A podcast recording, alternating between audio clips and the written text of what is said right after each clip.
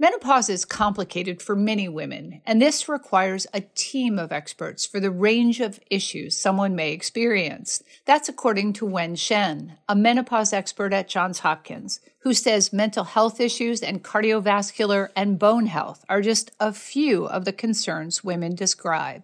Another thing that I often hear is I've gained 10 pounds every year for the past five years. This has got to stop I follow very strict diet. I exercise five days a week, and I have not been able to lose weight.